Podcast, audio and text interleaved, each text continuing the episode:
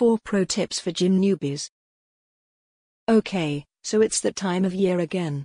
We consumed far too much junk over the holidays. We gained far too much weight, and we're determined to make 2015 the year that we get ourselves into the greatest physical shape possible.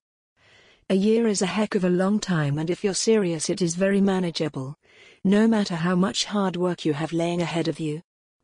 January and February are two of the busiest months for gym owners due to an influx of new clients, determined to shift their holiday weight and get themselves fitter, healthier, and more attractive than ever before. If you're a self confessed gym newbie and are joining a gym for the first time, here are four pro tips to help you out. Nobody cares how you look or what you're doing. Joining a gym can be a daunting experience at first, especially when you don't know what to expect. One common worry that new members tend to have is that they're worried other members will ridicule them or talk about them behind their back. From over a decade's worth of personal experience, we can tell you right away that this is simply not the case.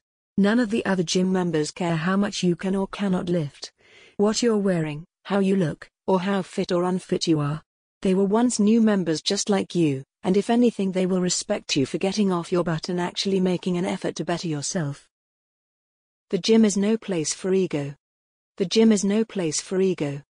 Though movies and TV shows may lead us to believe otherwise, in reality, the gym is the last place for people with large egos, and so for that reason, you should check your ego at the door before you begin.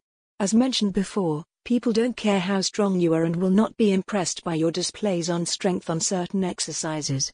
When you attempt to show off and feed your ego, you run the risk of injuring yourself or others. Forget about trying to lift the heaviest weights there. Choose a set of weights you're comfortable with, and week by week gradually work your way up.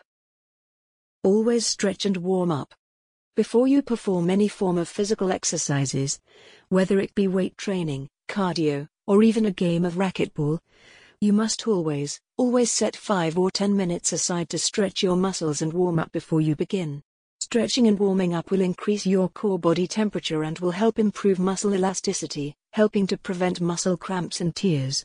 Stretching and warming up can help prevent injury and so it is definitely well worth doing. Begin slowly.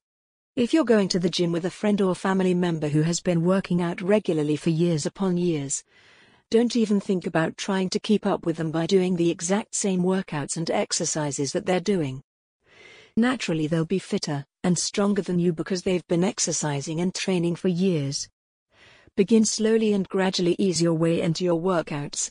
Assess your strength and fitness levels and slowly but surely improve weights, reps, speed, distances, and tempo, etc. with each passing session.